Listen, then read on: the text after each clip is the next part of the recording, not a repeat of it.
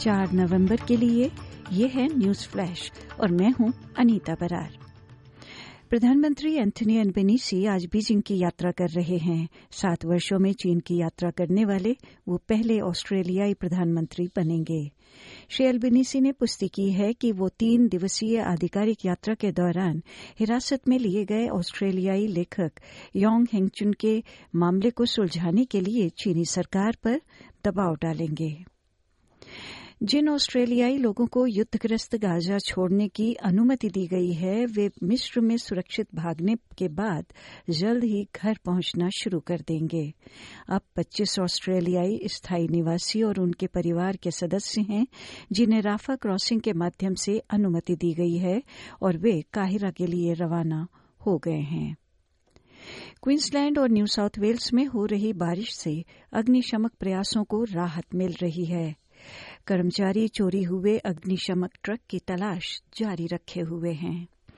एक सप्ताह में राज्यों की सीमा के दोनों ओर 60 से अधिक घरों और हजारों हेक्टेयर कृषि भूमि में आग लगी और अब भी दोनों राज्यों में लगभग 100 बुशफायर्स जल रही हैं। ऑस्ट्रेलिया ने एआई सिस्टम को मानवता पर हावी होने से रोकने के उद्देश्य से सुरक्षा मानकों को विकसित करने के लिए अंतर्राष्ट्रीय ब्लेचली डिक्लेरेशन पर हस्ताक्षर किए हैं।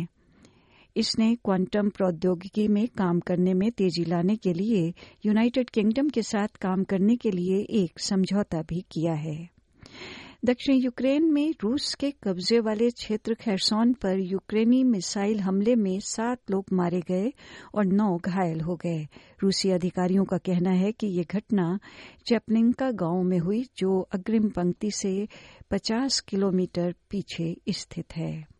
नेपाल में कल शुक्रवार देर रात आए 6.4 तीव्रता के भीषण भूकंप के बाद खोज और बचाव में मदद के लिए हेलीकॉप्टर और सुरक्षा बलों को तैनात किया गया है और भूकंप के झटके भारत की राजधानी नई दिल्ली, एनसीआर, उत्तर प्रदेश और बिहार समेत उत्तर भारत के कई जिलों में महसूस किए गए। और एनडीटीवी से मिले समाचार के अनुसार दिल्ली के अधिकतर इलाकों की वायु की गुणवत्ता 400 से अधिक पहुंच गई है।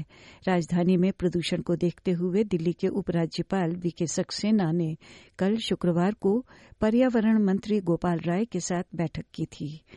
इस बैठक के दौरान धान की पराली जलाने पर रोक लगाने के लिए पड़ोसी राज्यों खासकर पंजाब से अपील करने का निर्णय लिया गया था।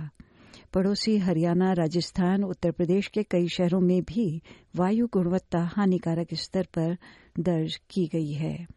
अन्य समाचारों और समुदाय के समाचारों के लिए आप हमारी फेसबुक और हमारे वेब पेज www.sbs.com.au/hindi से जुड़े रहें। और न्यूज फ्लैश समाप्त हुआ।